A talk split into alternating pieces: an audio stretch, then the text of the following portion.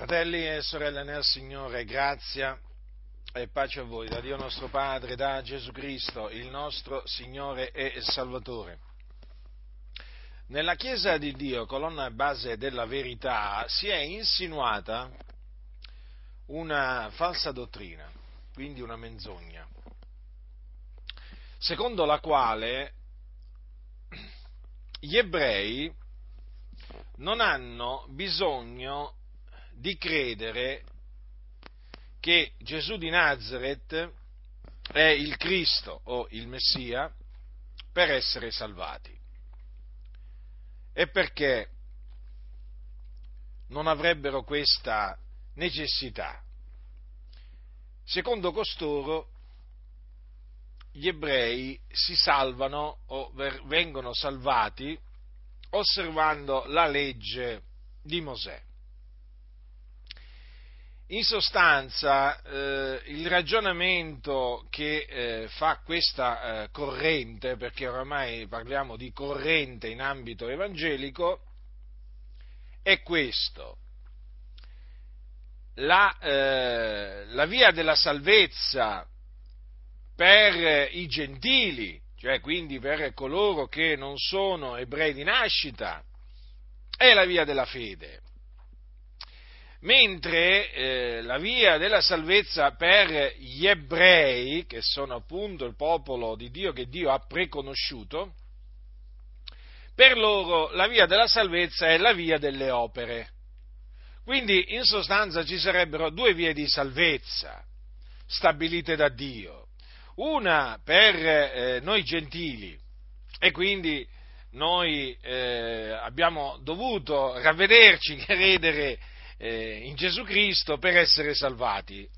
Ma c'è un'altra via di salvezza che appunto eh, risparmia, va, diciamo così, agli ebrei di ravvedersi e di credere in Gesù perché loro in effetti non ne hanno bisogno, loro hanno gli oracoli di Dio, in sostanza hanno la legge, i salmi, i profeti e quindi che bisogno hanno loro di credere che eh, che Gesù di Nazareth è il Cristo per essere eh, salvati. No, loro si salveranno, si salvano osservando la legge di Mosè e quindi per le opere.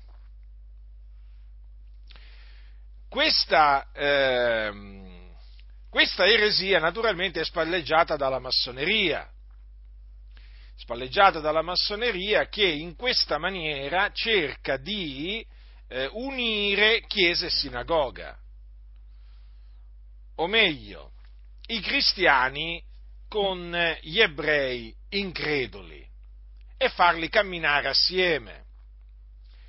Eh, è un lavoro che oramai diabolico, questo della massoneria, che va avanti da diverso tempo e che comunque sia ha portato ha portato i suoi frutti, perché oramai ci sono chiese proprio che non sentono proprio la necessità eh, di predicare l'Evangelo mm, agli ebrei, perché gli ebrei hanno la loro via di salvezza, la via delle opere. Ora, mediante questa predicazione vi dimostrerò che ehm, esiste solo una via di salvezza, ed è la via della fede. E questa eh, via della salvezza va annunziata sia agli ebrei che ai gentili. E quindi vi dimostrerò che anche gli ebrei devono ravvedersi e credere nel Signore Gesù Cristo per essere salvati. E che se non si ravvedono, se non credono che Gesù di Nazareth è il Cristo o il Messia, moriranno nei loro peccati e se ne andranno in perdizione, cioè nelle fiamme dell'inferno. Ora, gli ebrei sono chiamati, il popolo degli ebrei è chiamato il popolo di Dio che Dio ha preconosciuto. Essi sono i discendenti di Abramo, Isacco e Giacobbe, i patriarchi sono chiamati eh, ed è un popolo che ha una storia millenaria. La Sacra Scrittura ci parla dell'origine del popolo degli ebrei. Abramo, vi ricordo, era chiamato l'ebreo, e la Sacra Scrittura eh, ci dice che eh, questo, questo, popolo dimorò per, eh, diciamo, eh, alcuni secoli, 400 anni, in Egitto, eh, sotto il dominio di Faraone.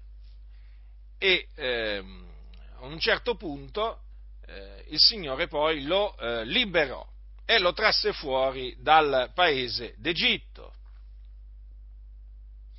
con potente mano, con infatti grandi segni e prodigi, Dio colpì il paese, la nazione dell'Egitto e anche gli egiziani con dieci terribili piaghe per tirare fuori il suo popolo, il popolo di Israele, gli ebrei.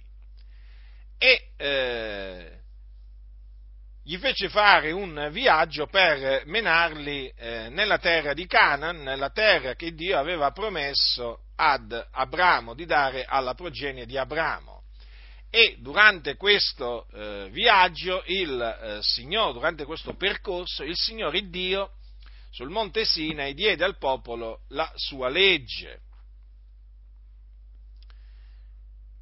La, una legge fatta di molti comandamenti e di molti precetti. Durante il, il, diciamo, il viaggio che il popolo di Israele fece nel deserto, si rese colpevole di varie disubbidienze nei confronti di Dio e Dio manifestò la sua giustizia punendoli, punendo i ribelli. Il Signore poi, eh, dopo averli tratti quindi dall'Egitto tramite Mosè, che era aiutato da suo fratello Aronne, poi il Signore li introdusse, eh, li introdusse, dopo averli fatti vagare per 40 anni nel deserto a motivo della loro incredulità, perché non avevano creduto alle parole del Signore quando erano arrivati sul confine con la terra di Canaan e quindi il Signore eh, decise di farli vagare per 40 anni nel deserto, di fare perire la generazione incredula nel deserto. Dopo appunto aver vagato 40 eh, anni nel deserto, il Signore tramite Giosuè eh, perché eh, non fu Mosè a introdurre il popolo nella terra di Canna, ma fu Giosuè. Il Signore tramite Giosuè introdusse il popolo eh, nella, terra, nella, terra, di Canaan e il Signore cacciò davanti al popolo le nazioni che occupavano la terra, la terra di Canaan. Eh, ma ci furono diciamo, popolazioni che il Signore eh, lasciò nella terra di Canaan per eh, eh, mettere alla prova Israele tramite quelle popolazioni, per, affinché eh, diciamo, la nuova generazione imparasse, imparasse, la guerra. Che cosa è accaduto? Che eh, dopo del tempo, dopo la morte di, eh, di, di Giosuè, nel tempo il popolo si è corrotto, si è mescolato con i, i popoli i popoli che diciamo erano dediti all'idolatria e si sono dati loro stessi, gli ebrei, all'idolatria. E eh, naturalmente questo nel corso, nel corso, del tempo poi ha attirato, eh, attirato, l'ira, attirato l'ira di Dio, infatti il Signore poi li dava nelle mani dei loro nemici, poi essi gridavano a Dio e il Signore li tirava fuori dalla loro distretta, liberandoli, no? mandava, mandava dei, dei, liberatori, no? dei giudici, eh, Sansone, Gedeone, ecco infatti perché troviamo poi il libro, il libro dei giudici. E poi dopo il popolo volle un re, il Signore scelse Saul e gli diede, gli diede un re, perché loro volevano essere come le nazioni circonvicine. Poi Saul si ribellò al, al, al Signore, allora il Signore lo rigettò e scelse Davide, un uomo secondo il suo cuore, e a Davide poi successe Salomone, colui che eh, costruì il Tempio a Gerusalemme. Poi voi sapete che Salomone negli ultimi tempi della sua vita si diede all'idolatria, il suo cuore non fu tutto più per il Signore come lo era stato in precedenza, perché le donne straniere con le quali lui si era messo gli pervertirono il cuore un uomo dotato di grande sapienza, a cui Dio aveva dato tanta sapienza, però dopo si corruppe, no? le, donne lo, le, donne straniere lo corruppero. E eh, il Signore eh, punì, eh, punì, Salomone eh, prendendo il regno da, da suo figlio, eh, quando, dopo che lui, dopo che Salomone morì, e dandolo a un servo eh, di eh, Salomone. E lì ci fu la scissione, ci fu la scissione del popolo in due regni, il regno di Giuda e il regno di, eh, di Israele. E eh, que, in, diciamo che a capo di questi regni si alternarono nel corso, nel corso dei secoli eh, vari re. ci furono ci furono tanti re, sia per quanto riguarda il regno di Giuda che il regno, il regno di Israele. E durante questo, durante questo periodo che il popolo si corruppe eh, molto, un popolo di collo duro, così il Signore lo ha definito, il Signore ha mandato i profeti, il Signore mandò dei profeti a loro per, eh, per scongiurarli eh, affinché eh, si convertissero dalle loro vie malvagie, perché erano, si erano dati proprio all'iniquità e eh, tornassero al Signore. Ma il popolo rigettò la parola dei profeti, schernì i profeti, li perseguitò.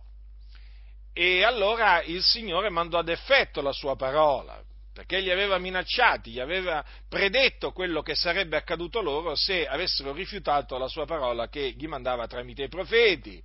E allora il Signore chiamò eh, prima il regno, il regno, d'Assiria per punire il popolo, il regno di, di Israele, poi il, eh, i Caldei, cioè i Babilonesi, per punire il regno di Giuda.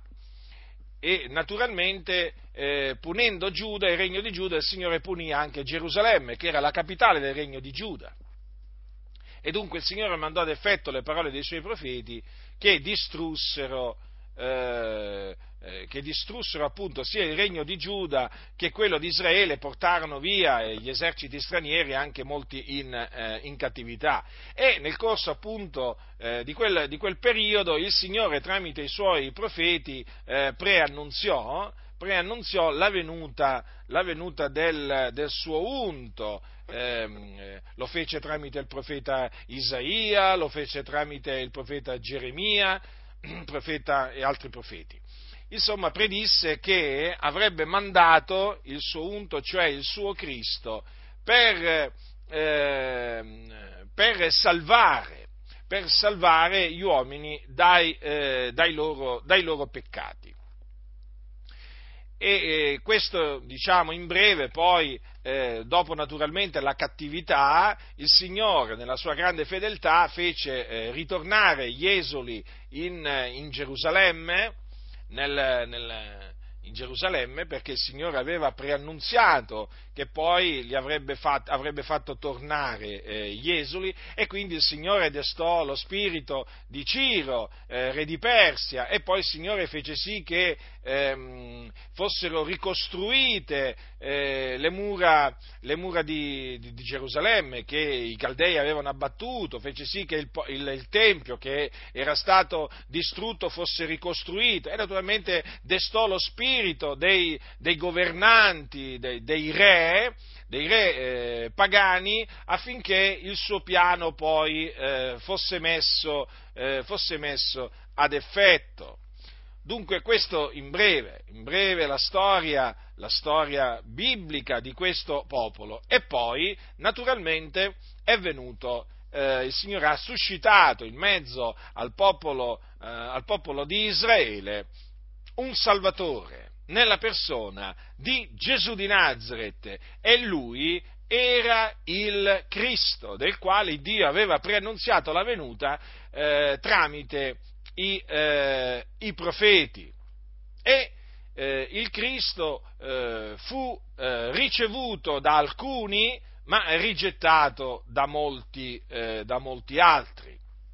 È venuto in casa sua, come dice infatti Giovanni, è venuto, dice è venuto in casa sua e i suoi non l'hanno ricevuto.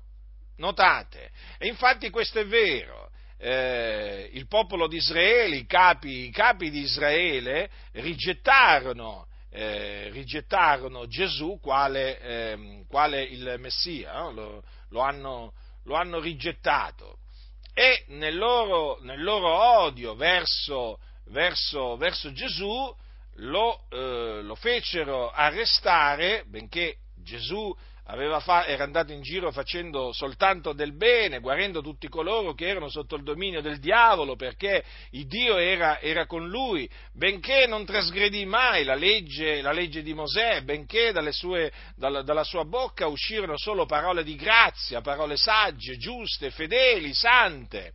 Quandunque Gesù non commise mai peccato, perché lui non ha conosciuto peccato, benché eh, eh, sia stato tentato in ogni cosa come noi, però non peccò mai, ebbene, quantunque il Signore eh, Gesù, ehm, il, il, Cristo, il Figlio di Dio, eh, dimostrò di essere il Cristo facendo segni, prodigi, opere potenti, eh, tra le, altre, tra le altre cose e eh, facendo quindi tanto bene, eh, eh, il popolo lo controcambiò con il male. Solo un piccolo numero eh, di ebrei eh, credettero che lui era il Cristo, il figlio di Dio, che eh, doveva venire nel mondo per essere la propiziazione per i nostri peccati gli altri lo rigettarono e lo, eh, lo, lo, fecero arrestare, i capi del popolo, e lo dettero in mano a, eh, lo condannarono a morte nel loro sinedrio per, per bestemmie, perché secondo loro Gesù aveva bestemmiato dichiarando di essere il Cristo, il figlio di Dio,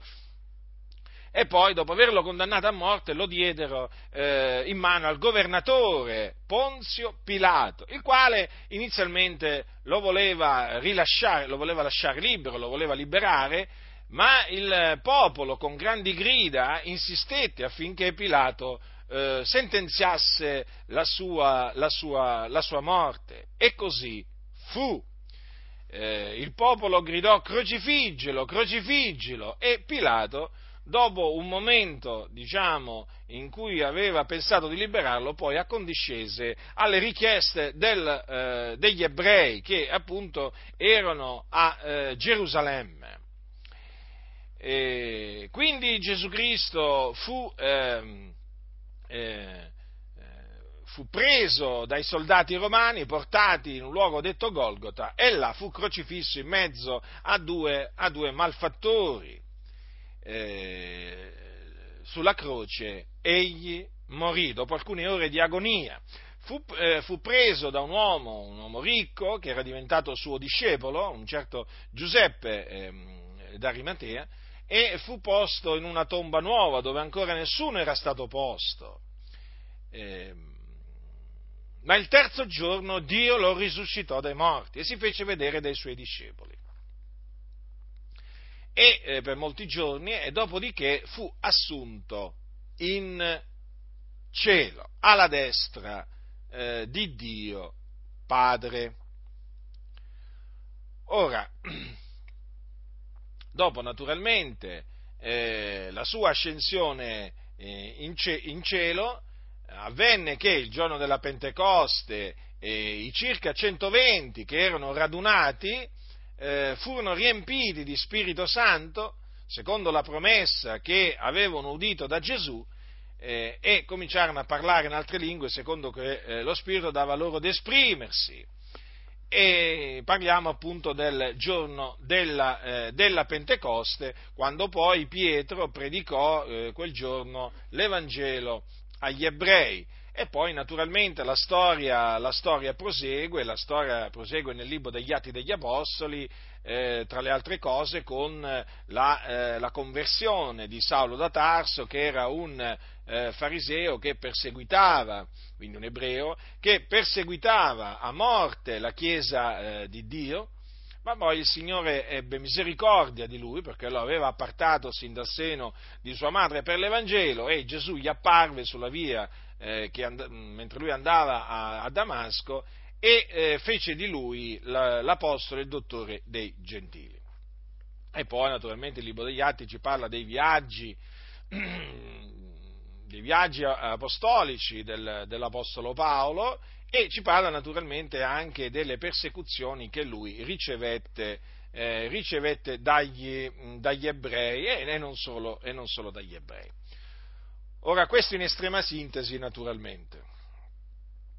Ora, eh, quando parliamo degli ebrei, fratelli nel Signore, naturalmente ci riferiamo eh, a, eh, a, tutti gli ebrei, quindi sia a quelli che si trovano nello Stato moderno di Israele, Stato che naturalmente è rinato nel 1948, quindi nel dopoguerra, e eh, sia gli ebrei che si trovano fuori da Israele, nella diaspora o comunque nelle altre, nelle altre nazioni del mondo e eh, comunque sia un popolo che ancora oggi, eh, voglio dire, dal punto di vista religioso ha come riferimento la legge di Mosè con naturalmente la tradizione. Eh? Perché loro accanto alla legge di Mosè, come naturalmente cosa questa che succedeva anche ai tempi di Gesù, hanno la tradizione orale, che eh, diciamo nella dottrina ebraica ha lo stesso valore della Torah, cioè della legge. Per cui eh, quando gli ebrei parlano della tradizione orale, per loro è parola, è parola di Dio. È una tradizione naturalmente fatta di molti precetti, molti dei quali annullano proprio la legge, la legge di Mosè. Esattamente la stessa identica cosa che succedeva ai tempi di, eh, di Gesù. Allora, eh, gli ebrei naturalmente sono, sono, conosciuti, eh, sono, conosciuti, nel mondo, anche perché generalmente nelle città dove loro risiedono hanno, hanno, un loro quartiere o comunque una zona dove si trovano maggiormente, maggiormente diciamo, eh, o prevalentemente gli ebrei, come per esempio a Roma c'è il quartiere il quartiere ebraico, no? il vecchio ghetto, ghetto, ebraico, dove appunto hanno la loro sinagoga, hanno i loro negozi e così via, le loro scuole. È un popolo comunque sia che all'estero eh, si contraddistingue perché insomma è appartato, è appartato, vive appartato appunto perché la legge, la legge in una maniera o nell'altra gli impone questo stile di vita, anche perché il loro stile di vita è, eh, naturalmente segue, eh, segue una, una, linea ben particolare, praticamente perché hanno la circoncisione, hanno le, fe, le varie feste che devono osservare, i vari precetti sul, eh, sui cibi che devono osservare, ecco perché hanno le loro macellerie, eh, ecco perché hanno i loro negozi dove vendono appunto il cibo chiamato kosher, no? quello appunto che è in accordo con la loro tradizione. E, insomma è un popolo naturalmente eh, che, eh, che vive, generalmente gli ebrei vivono con altri, con altri, ebrei, ma questo naturalmente dura da, da, molto, da, molto, da molto, tempo. Hanno le loro occupazioni, cioè, ci sono quelli che hanno occupazioni umili, mod, umili che non sono, non sono ricchi, però ci sono anche ebrei molto ricchi, eh, imprenditori, poi ci sono molti ebrei anche diciamo, nella, nel, nella politica, nel giornalismo eh, e molti ebrei naturalmente nella massoneria. Allora, eh, c'è questo popolo naturalmente eh, che ehm, ha una eh, avversione eh, naturalmente verso Gesù, eh, Gesù di Nazareth che è il, il Cristo, peraltro ci sono eh, frange del, dell'ebraismo, eh, che sono le, le, frange ultra-ortodosse, ma anche quelle ortodosse, perché eh, gli ebrei diciamo, sono divisi in correnti. Eh? ci sono gli ultraortodossi, gli ortodossi, poi ci sono i riformati, insomma ci sono varie, varie correnti e si contraddistinguono appunto dal loro attaccamento, in base al loro attaccamento alla, alla, alla tradizione e quindi in base alla loro osservanza della, della, tradizione, della tradizione ebraica e ehm, naturalmente tutti gli ebrei, a prescindere l'appartenenza diciamo, a, questa o quell'altra ehm, diciamo, ehm, corrente si contraddistinguono per il fatto che non credono che eh, Gesù di Nazareth è il Cristo o il eh, Messia. E ehm, non sopportano che noi gentili di nascita eh, gli annunziamo, gli annunziamo eh, l'Evangelo, cioè la buona novella che Gesù è il Cristo, perché loro non ritengono eh, di averne bisogno, appunto perché loro ritengono di, eh, siccome che sono il popolo che Dio, eh, che Dio, ha scelto per dargli gli oracoli, eh, per dargli la legge, eh, loro appunto non hanno bisogno di credere in, eh, in, Gesù di Nazareth per essere salvati. Semmai ci dicono voi ne avete bisogno, ma noi appunto abbiamo la Torah e quindi ci basta la Torah e eh, loro dicono noi sappiamo che osservando la Torah saremo, saremo salvati.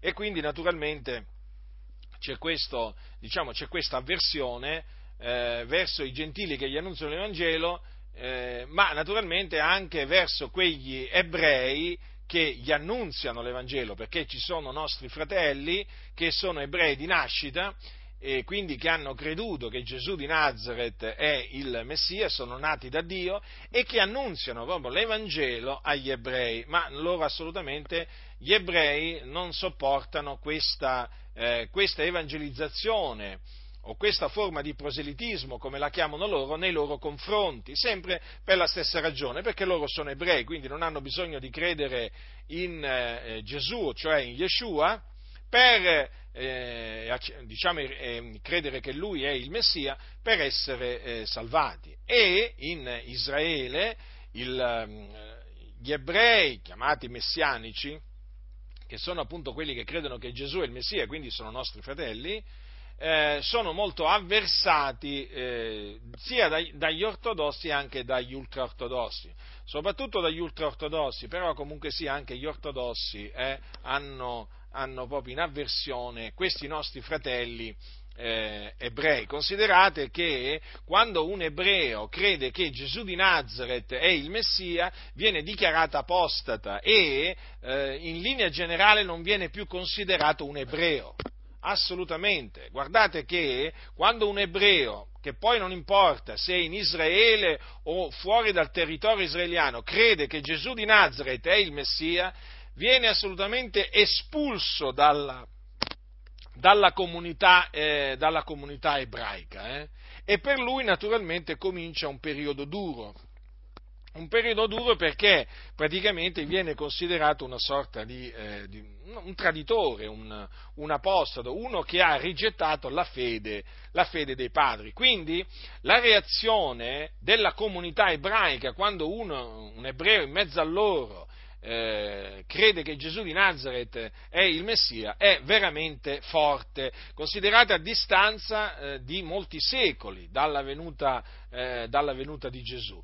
Allora, studiando la storia antica eh, di Israele, la storia moderna anche di Israele e naturalmente studiando bene mh, la storia della Chiesa, ci si rende conto di una cosa, che le cose non sono assolutamente cambiate per quanto riguarda l'atteggiamento degli ebrei verso eh, quegli ebrei in mezzo a loro che si ravvedono e credono che Gesù di Nazareth è il Messia. Quindi sappiate, non è cambiato niente ma proprio niente. Eh?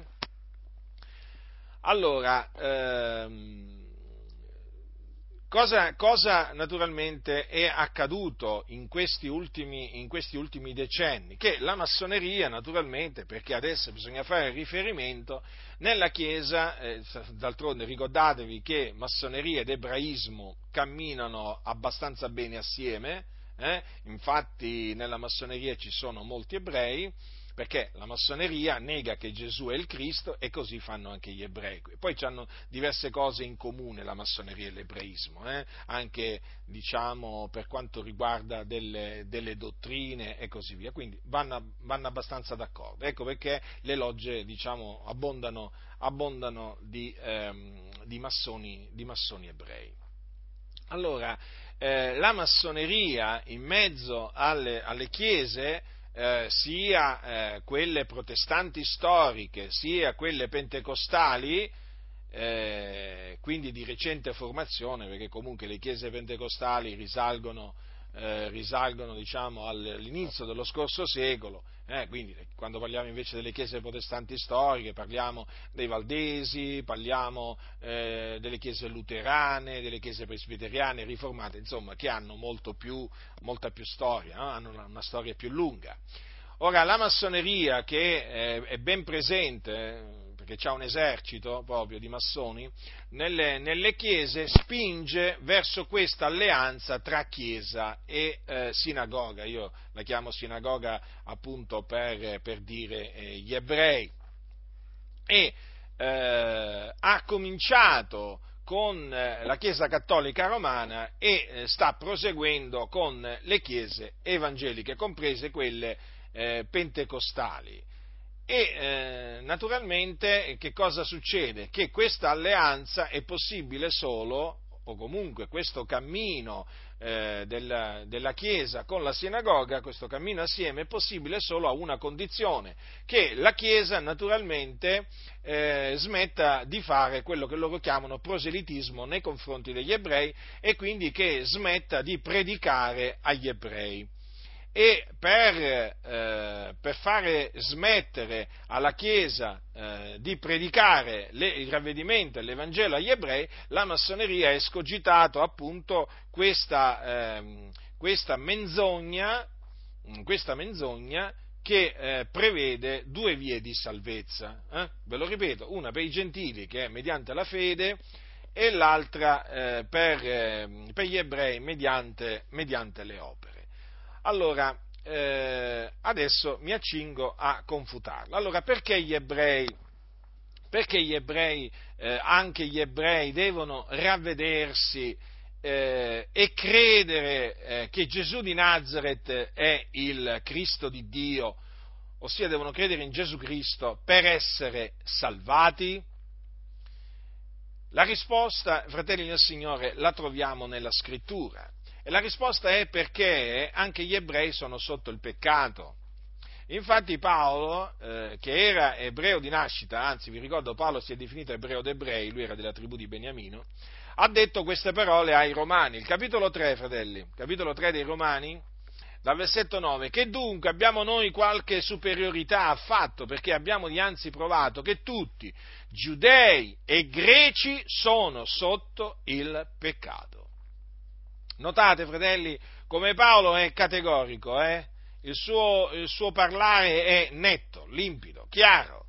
Tutti hanno peccato sostanzialmente, sia eh, giudei e greci, tutti sono sotto il peccato, quindi sotto il dominio del peccato, sotto la schiavitù del peccato. E l'Apostolo Paolo, per, per diciamo, confermare quello che dice, cita proprio gli oracoli, hm? una parte degli oracoli che il Dio ha rivelato agli ebrei. Vi ricordo che Dio rivelò la sua parola, i suoi statuti agli ebrei, non a qualche altro popolo. Ricordiamocelo sempre questo, eh, fratelli del Signore. Infatti in un salmo in un salmo c'è scritto, egli fa conoscere la sua parola a Giacobbe, i suoi statuti e i suoi decreti a Israele, egli non ha fatto così con tutte le nazioni, e i suoi decreti esse non li conoscono. Quindi è un dato di fatto, gli oracoli il Dio li ha affidati agli ebrei. Certo, poi loro si sono dimostrati eh, quello che si sono sempre dimostrati, un popolo dal collo duro, infatti come non credettero ai profeti così non hanno creduto poi al Cristo di, eh, di Dio.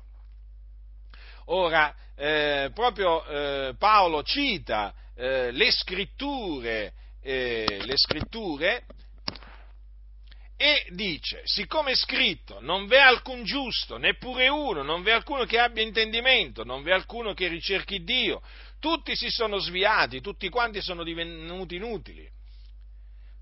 Non v'è alcuno che pratichi la bontà, no, neppure uno. La loro gola è un sepolcro aperto, con le loro lingue hanno usato frode, v'è un veleno di aspidi sotto le loro labbra, la loro bocca è piena di maledizione ed amarezze, i loro piedi sono veloci a spargere il sangue, sulle loro vie è rovina e calamità, e non hanno conosciuto la via della pace, non c'è timore di Dio dinanzi agli occhi loro. Ora, fratelli, io vi invito eh, a eh, meditare eh, su queste parole, perché queste parole descrivono la condizione di coloro che sono sotto il peccato, a prescindere che siano giudei o greci. Che descrizione, che descrizione perfetta perfetta, non c'è niente da togliere, non c'è niente da aggiungere, è perfetta. Questa è la condizione anche, la condizione spirituale davanti a Dio, anche degli ebrei dunque, i quali sono sotto il peccato. Ora, siccome che chi è sotto il peccato è schiavo del peccato, ha bisogno di essere salvato. Gesù disse chi commette il peccato è schiavo del peccato. Allora, siccome che eh, i peccatori sono, sotto, sono, sono, schiavi del peccato, hanno bisogno di essere affrancati dal peccato, liberati dal, eh, dal peccato. E quindi anche i giudei o ebrei o israeliti, eh, si possono chiamare in varie maniere, anche loro hanno bisogno di essere salvati. Allora, a questo punto, sorge la domanda, ma potranno loro essere, salvarsi osservando la legge di Mosè? No, osservando la legge di Mosè loro non possono essere salvati dal peccato. Perché? Perché l'Iddio d'Abramo, di Isacco e di Giacobbe, l'Iddio degli ebrei, per affrancare eh, gli uomini dal peccato, ha mandato il suo figliolo, Gesù Cristo. E difatti il nome Gesù, che Dio eh, ha voluto che fosse dato al suo figliolo, significa proprio Yahweh salva. Quando infatti, eh, quando infatti Maria, quella giovane eh, ebrea, rimase incinta per virtù dello Spirito Santo, che cosa avvenne? Che Giuseppe, a quel tempo loro erano fidanzati, essendo uomo giusto, non volendo esporla ad infamia, si propose di lasciarla di nascosto. Naturalmente Giuseppe in quel momento non sapeva che Maria, la sua fidanzata, era rimasta incinta per virtù dello Spirito Santo. Allora si propose di lasciarla occultamente. Ma, dice la scrittura, mentre aveva queste cose nell'animo, ecco che un angelo del Signore gli apparve in sogno, dicendo, Giuseppe, figlio di Davide, non temere di prendere teco Maria, tua moglie, perché ciò che in lei è generato è dallo Spirito Santo, ed ella partorirà un figliolo, e tu gli porrai nome Gesù, perché è lui che salverà il suo popolo dai loro peccati. Or tutto ciò avvenne affinché si adempisse quello che era stato detto dal Signore per mezzo del profeta. Ecco, la Vergine sarà incinta e partorirà un figliolo al quale sarà posto nome Emanuele, che interpretato vuol dire Dio con noi. E Giuseppe, destatosi dal sonno, fece come l'angelo del Signore gli aveva comandato e prese con sé sua moglie e non la conobbe finché ella non ebbe partorito un figlio e gli pose nome Gesù. Quindi gli pose nome Gesù per volontà di Dio, perché Gesù, eh, dall'ebraico Yeshua, significa Yahweh salva, dunque lui è il Salvatore, che Dio, e quando diciamo Dio intendiamo dire l'Iddio di Israele, ha mandato nel mondo per salvare i peccatori. E chi sono i peccatori? Chi sono i peccatori? Tutti hanno peccato e sono privi della gloria di Dio. Abbiamo dinanzi provato eh, come dice Paolo, che tutti, giudei e greci, sono sotto il peccato. E quindi tutti hanno bisogno di credere in Gesù Cristo per essere salvati dai loro peccati, perché Lui è il Salvatore l'unico Salvatore che Dio ha mandato nel mondo, non è che ce n'è qualcun altro, è Lui il Salvatore del mondo, tanto è vero che Pietro, che era un ebreo di nascita, quando comparve davanti al, quando comparve davanti ai sommi sacerdoti e davanti ai capi dei giudei davanti agli anziani, gli scribi, eh, per rispondere eh, con quale potestà o in nome di chi eh, avevano lui e Giovanni eh, guarito eh, lo zoppo che era lo zoppo dalla nascita che era, era al, alla, alla, alla, porta del Tempio di Tabella perché fu guarito nel nome di, eh, di Gesù Cristo il Nazareno, quell'uomo, quando appunto eh, si trovò davanti a questi eh, ebrei, cosa gli disse? E in nessun altro è la salvezza, poiché non v'è sotto il cielo alcun altro nome che sia stato dato agli uomini per il quale noi abbiamo ad essere salvati. Ora a chi stava parlando? Stava parlando a dei giudei, stava parlando a dei discendenti di Abramo, di Isacco e di Giacobbe, un ebreo ad ebrei. Quale fu il messaggio?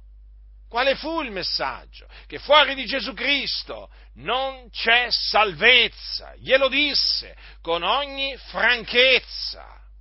Dunque, cosa apprendiamo dalla Sacra Scrittura? Che gli Apostoli, che erano ebrei, quando parlavano agli ebrei, gli annunziavano in Gesù il Salvatore, colui che poteva salvarli dai loro peccati, all'infuori del quale non c'era nessun altro Salvatore, non c'era nessun altro che li potesse salvare. Ecco dunque perché Pietro esortava gli ebrei, a, i suoi connazionali, a ravvedersi e a credere che Gesù di Nazareth era il Cristo.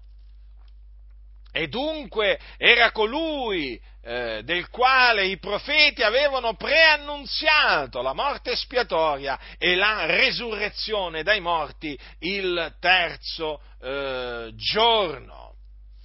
E Pietro, ricordatevi, adesso sto parlando di Pietro, fu costituito dal Signore apostolo della circoncisione e quindi apostolo degli ebrei, diciamo così, dei, cir- dei, circoncisi, perché il Signore lo mandò ad annunziare l'Evangelo agli ebrei, mentre Paolo fu stabilito dal Signore apostolo dell'incirconcisione, ossia dei gentili.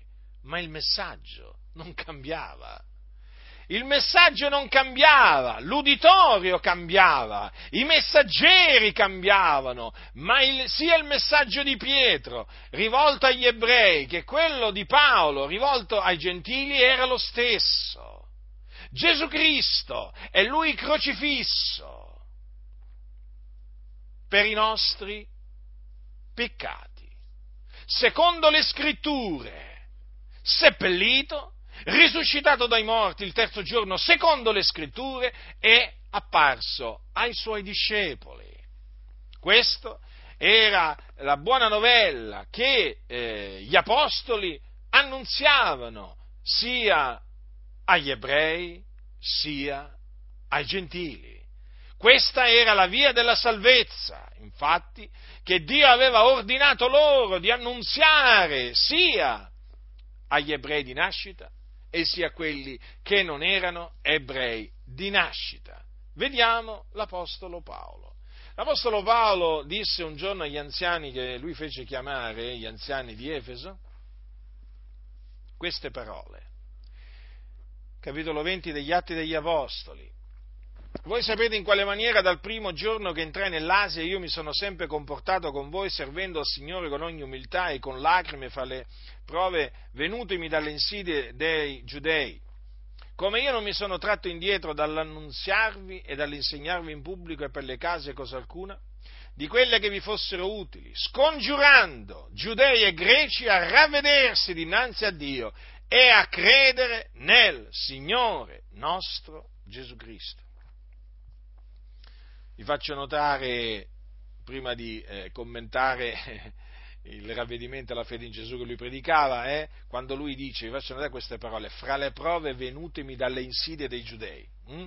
Eh sì, perché molte furono le prove che gli vennero a Paolo dalle insidie dei giudei, perché i giudei cercavano di ucciderlo. Perché i giudei cercavano di ucciderlo? Perché lui li esortava a ravvedersi dinanzi a Dio e a credere nella buona novella che Gesù di Nazareth era il Cristo, il figlio di Dio. Avete notato quindi che, che, Paolo non fa nessuna distinzione eh, de, tra i giudei e i greci in questo senso, nel senso che lui dice sostanzialmente che quello che annunziava ai giudei lo annunziava anche ai greci, ma che cosa gli annunziava? Il ravvedimento e la fede nel Signore Gesù Cristo. Li scongiurava, fratelli, li scongiurava non è che gli andava a dire Gesù vi ama. Sapete oggi, no? Le moderne evangelizzazioni. Gesù vi ama.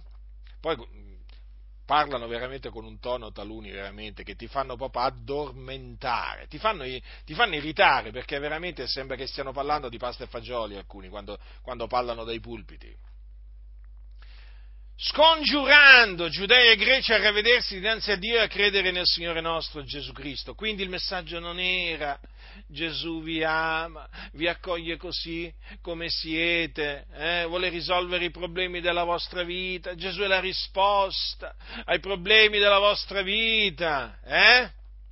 Gesù vuole riempire il vuoto che c'è dentro di voi. No, fratelli Paolo li scongiurava, i giudei e i greci, a ravvedersi dinanzi a Dio, a credere nel Signore nostro Gesù Cristo. Che cosa significa ravvedersi? Significa cambiare modo di pensare, quindi abbandonare i propri pensieri iniqui, malvagi, vani. Questo significa ravvedersi davanti a Dio. Eh, perché gli uomini si devono ravvedere davanti a Dio, nei confronti di Dio perché sono nemici di Dio nella loro, nella loro mente e nelle loro opere malvagie, quindi devono, devono cambiare modo di pensare nei confronti di Dio e quindi si devono ravvedere e devono credere nel Signore nostro Gesù Cristo. Vedete cosa dice, cosa dice Paolo? Questo era il messaggio. Credere nel Signore Gesù Cristo, che significa appunto credere nel Vangelo. Che vi ricordo è che Cristo è morto per i nostri peccati, secondo le scritture, che fu seppellito, che risuscitò il terzo giorno, secondo le scritture, che apparve ai suoi discepoli, che erano stati innanzi scelti da Dio questo significa credere nel Signore Gesù Cristo. Significa credere nell'Evangelo, che è potenza di Dio per la salvezza di ognuno che crede. Paolo ai santi di Roma. Eh? Esso è potenza di Dio per la salvezza d'ogni credente, del giudeo prima e poi del greco. Notate? Del giudeo prima e poi del greco, vedete? Vedete? Tutto è conforme alla parola, la somma della tua parola è verità. Quindi, abbiamo dianzi provato che tutti, giudei e greci, sono sotto il peccato. Ma la scrittura ci dice anche che l'Evangelo è potenza di Dio per la salvezza di ogni credente, del giudeo prima e poi del greco. Quindi tu giudeo ti devi ravvedere e credere nel Signore Gesù Cristo per essere salvato dai tuoi peccati. Tu gentile di nascita devi anche tu ravvederti e credere nell'Evangelo per essere salvato dai tuoi peccati. Perché nell'Evangelo? Poiché nell'Evangelo la giustizia di Dio è rivelata da fede a fede, secondo che è scritto, ma il giusto vivrà per fede. Vedete, fratelli? È nell'Evangelo che è rivelata la giustizia di Dio che viene dalla fede, in nessun altro messaggio, in nessun altro messaggio è rivelata la giustizia di Dio basata sulla fede. Ora, la giustizia di Dio basata sulla fede è attestata dalla legge e dai profeti, attenzione, però è stata manifestata indipendentemente dalla legge. Infatti la giustizia di Dio si basa sulla fede e non sulle opere della legge.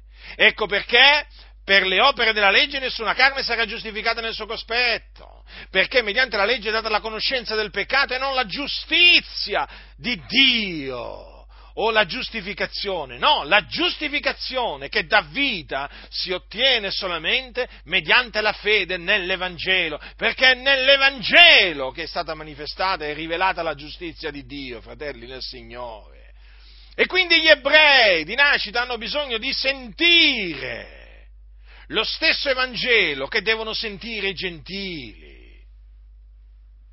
Lo stesso, lo stesso non un messaggio diverso, ma lo stesso. Paolo lo ha detto, poiché in esso, cioè nell'Evangelo, la giustizia di Dio è rivelata da fede a fede, secondo che è scritto, ma il giusto vivrà per fede. Il giusto vivrà per fede eh, fu, è una dichiarazione che pronunziò un profeta ebreo che si chiamava Abacuc e pronunziò da parte di Dio per lo Spirito Santo. Quindi la giustificazione per fede è contenuta nei profeti, negli oracoli che Dio ha affidato agli ebrei. E quindi? E quindi? Gli ebrei sono inescusabili nel momento in cui gli viene annunziato l'Evangelo, anche perché il loro progenitore Abramo fu giustificato per fede. Infatti è scritto, che cosa è scritto? Eh, che Abramo credette all'Eterno e ciò gli fu messo in conto di giustizia. Che cosa gli fu messo in conto di giustizia? La fede non la circoncisione che lui ricevette dopo aver creduto, no, no, la fede gli fu messa in conto di giustizia. E infatti di quelle parole gli ebrei non vogliono sentire parlare, gli ebrei ribelli che si ostinano. Eh? Come non vogliono nemmeno sentire parlare di queste parole del profeta Abacuc, ma così è scritto e così bisogna credere e così bisogna annunziare agli ebrei. Dunque vedete la potenza dell'Evangelo in che cosa consiste? Eh? Consiste nel giustificare il, il, colui che crede nell'Evangelo, che sia giudeo o greco. Infatti lo, vediamo la potenza di Dio come si è manifestata nel libro degli Atti degli Apostoli, dove vediamo che sono stati salvati mediante l'Evangelo giudei e greci, mediante sempre l'Evangelo. E allora perché metterci a fare una distinzione eh, eh, del messaggio da rivolgere agli ebrei? Eh?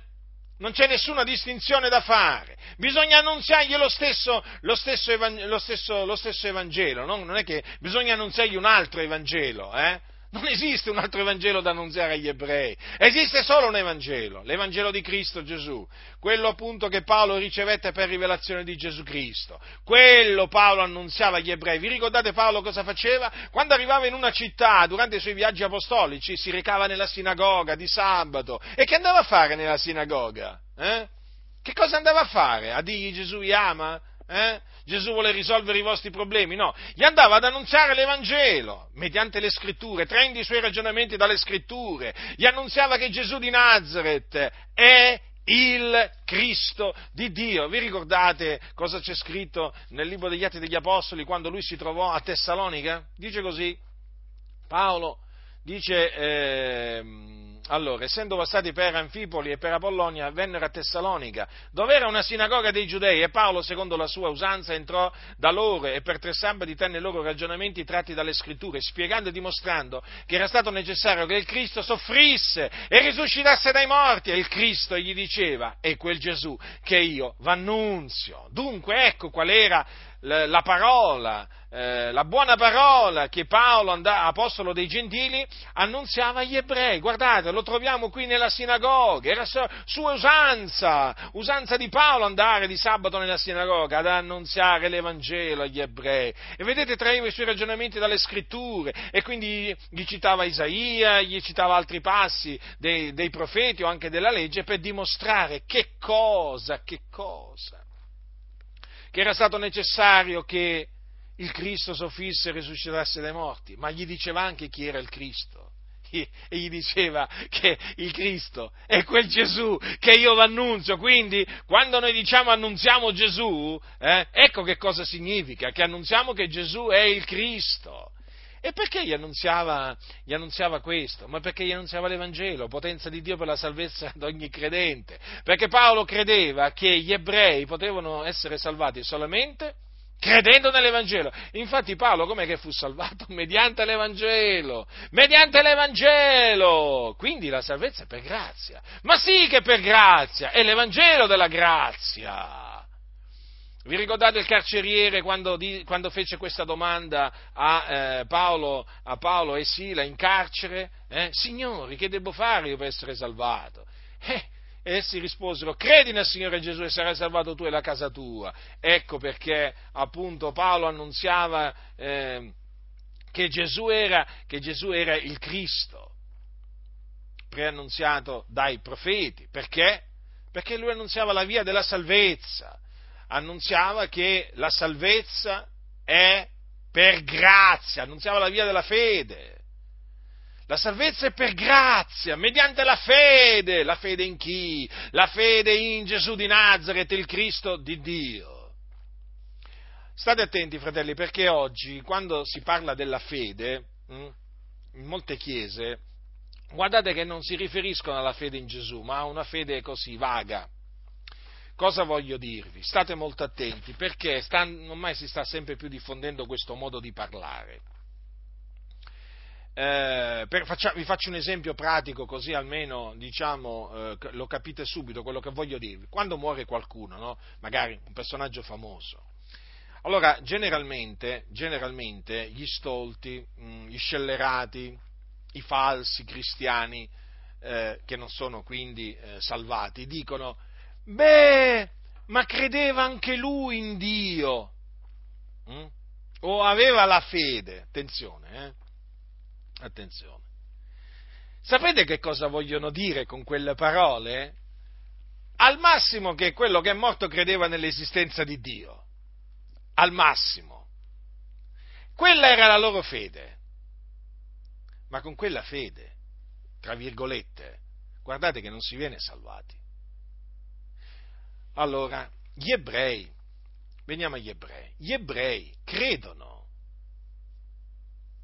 eh, parlo degli ebrei ultraortodossi, va, quelli che si attengono alla legge, guardate che gli ebrei credono che Dio esiste, eh? è come se ci credono, ma non credono in colui che Dio ha mandato nel mondo per salvare il mondo, cioè non credono in Gesù, quindi, non credendo in Gesù, non credono in Dio, perché chi non crede in Gesù non crede in Dio.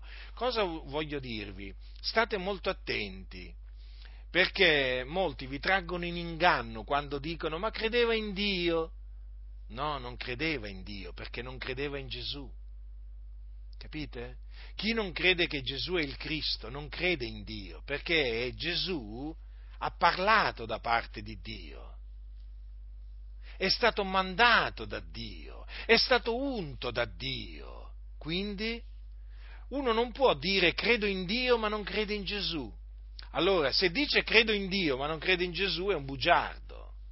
Perché chi crede, chi crede veramente in Dio crede nel suo figliuolo. Capite? Quindi non vi fate assolutamente trarre in inganno da questa espressione. Chiedete che cosa volete dire eh, che aveva la fede. La fede in che cosa? In chi? Perché vi vorrebbero far credere che è andato in cielo. Hm? Ah, credeva in Dio. Ah sì, crede, credeva in Dio. Eh? Beh, accertiamoci che, eh, che, eh, se, se credeva nel suo figliolo Gesù Cristo. Fate delle domande sul Gesù. Fate delle domande sempre su Gesù. Credeva che Gesù di Nazareth era il Cristo? Credeva che Gesù di Nazareth è morto sulla croce per i nostri peccati? Eh? Che fu seppellito e che risuscitò dai morti il terzo giorno? Lo credeva, sì o no? Se vi dicono no, questo non lo credeva perché aveva la sua fede, beh, allora è evidente che quello è morto nei suoi peccati. Capite cosa fanno molti? Infatti Gesù lo tengono sempre fuori. Ah, credeva in Dio. Ah sì sì, lui credeva che Dio esiste. Aveva fede, però il nome di Gesù non lo menzionano mai. Come mai? Ma perché non credeva in Gesù. Quando uh, muoiono questi uomini famosi, eh, increduli, spesso si sente dire, ma sai, io l'avevo sentito parlare di Dio, diceva che ci credeva, che esisteva un Dio. Tutto qua. Ecco la cosiddetta fede di costoro in che cosa consisteva. No, fratelli nel Signore, quelli sono all'inferno. Quelli sono all'inferno! Ma perché non avevano creduto che Gesù di Nazareth era il Cristo, il figlio di Dio, non avevano creduto nella sua morte espiatoria, nella sua resurrezione dai, eh, dai morti. Quindi vigilate, fratelli, perché oggi usano le parole, eh, però gli danno un altro, un altro, un altro significato. Quindi ricordatevi, fratelli, eh, che chi crede, eh, crede, crede, in Gesù crede anche in Dio. Eh? Chi ama Gesù ama anche Dio. Eh sì, fratelli, non dovete mai dimenticarvi che Gesù di Nazareth è il figlio di Dio. E allora perché Gesù faceva sempre, faceva sempre presente questa, eh, diciamo, eh, questa cosa così, eh, così importante? Eh? Che chi credeva in lui credeva nel Padre che lo aveva mandato, ma anche, anche, che chi non credeva in lui non credeva in Dio che lo aveva mandato, ma è normale. Infatti agli ebrei che, che dicevano di essere, di essere appunto figli di Dio, Gesù li rimproverò perché? Perché li rimproverò? Perché loro dicevano di avere Dio come padre, però volevano uccidere lui. Com'era possibile questo? Non è possibile quindi che eh, loro avessero Dio come, come padre. Infatti Gesù non li riconobbe come figliuoli di Dio a quegli ebrei, ma gli disse voi siete progenie del diavolo che è vostro padre e volete fare i desideri del padre vostro. Egli è stato omicida fin dal principio e non si è tenuto alla verità perché non c'è verità in lui. Eh, Infatti gli disse a me perché dico la verità, voi non credete. Vedete come li ha chiamati a quegli ebrei che non credevano? Progenie del diavolo. E infatti li voleva, voleva uccidere. Eppure si dicevano discendenti di Abramo, anzi figli d'Abramo, figli di Dio. Ma disse bene Gesù, se foste figlioli d'Abramo fareste le opere d'Abramo, ma ora cercate di uccidere me, uomo che vi ho detto la verità che è udito da Dio, così non fece Abramo. Voi fate le opere del Padre vostro, vedete Gesù come era chiaro? Ma certo, loro pretendevano di fare credere no? che, che, che, erano figli di Dio e volevano uccidere il suo figliolo. Eh? Cioè volevano eh, fa, fare credere che credevano in Dio e non credevano nel suo figliolo. Ma è evidente, se non credevano nel suo figliolo non credevano in Dio che l'aveva mandato. Se non amavano il suo figliolo non amavano Dio che l'aveva mandato se non conoscevano il suo figliolo, non conoscevano Dio che l'aveva mandato. Quindi la pietra d'intoppo per gli ebrei è Gesù. E a quella sono stati destinati a intoppare. Ecco perché praticamente l'uditorio si spacca quando si annunzia Gesù, non quando si parla di un Dio vago, eh, un Dio senza nome, diciamo possibilmente senza nome, no? come il Dio dei massoni che è senza nome. Eh? Eh sì, perché se comincia a dire l'Iddio di Israele, l'Iddio di Abramo, di Isacco, di Giacobbe, già lì le cose cominciano a cambiare. Poi se comincia a menzionare Gesù, il figlio di Dio, beh allora lì la situazione si fa incandescente. Perché? Perché comincia a proclamare l'unico Salvatore, comincia a proclamare l'unico mediatore tra Dio e gli uomini. E quindi, eh, quindi la situazione si fa tragica per i peccatori. Perché? Eh, perché chi non crede in Gesù è sotto il peccato ed è sulla via della perdizione e va all'inferno. Quindi ecco perché, fratelli, è indispensabile annunziare Gesù Cristo e Lui crocifisso, per fare manifestare gli spiriti nelle chiese, affinché si manifestino quelli che non sono dei nostri, quelli che non credono che Gesù di Nazareth è il Cristo, e, e molti ce ne sono nelle denominazioni che non credono che Gesù di Nazareth è il Cristo, ecco perché non lo annunziano. Ecco perché non annunziano che Gesù di Nazareth è il Cristo, ecco perché non annunciano l'Evangelo, perché non ci credono, non ci credono. E quando appunto tirano, cioè quando viene fuori il discorso degli ebrei, beh, dicono vabbè, ma loro si salvano lo stesso senza credere in Gesù. No, no, non si salvano lo stesso se si fossero salvati lo stesso, eh, Paolo eh, non, non, gli avrebbe, non, gli avrebbe, annunziato l'Evangelo, Paolo non gli, non li avrebbe scongiurati a ravvedersi dinanzi a Dio e a credere nel Signore Gesù Cristo. Eh, questa è la verità, fratelli nel Signore, e bisogna rimanere attaccati alla verità. Non fatevi trascinare lontano dalla verità, fratelli nel Signore. No? Dalla verità non vi dovete allontanare neppure un millimetro. Hm? non un chilometro, un millimetro. Dovete rimanere nella verità, saldi nella verità, perseverare nella verità. E questa è la verità, la verità di Dio, la verità in Cristo, in Cristo Gesù. Quindi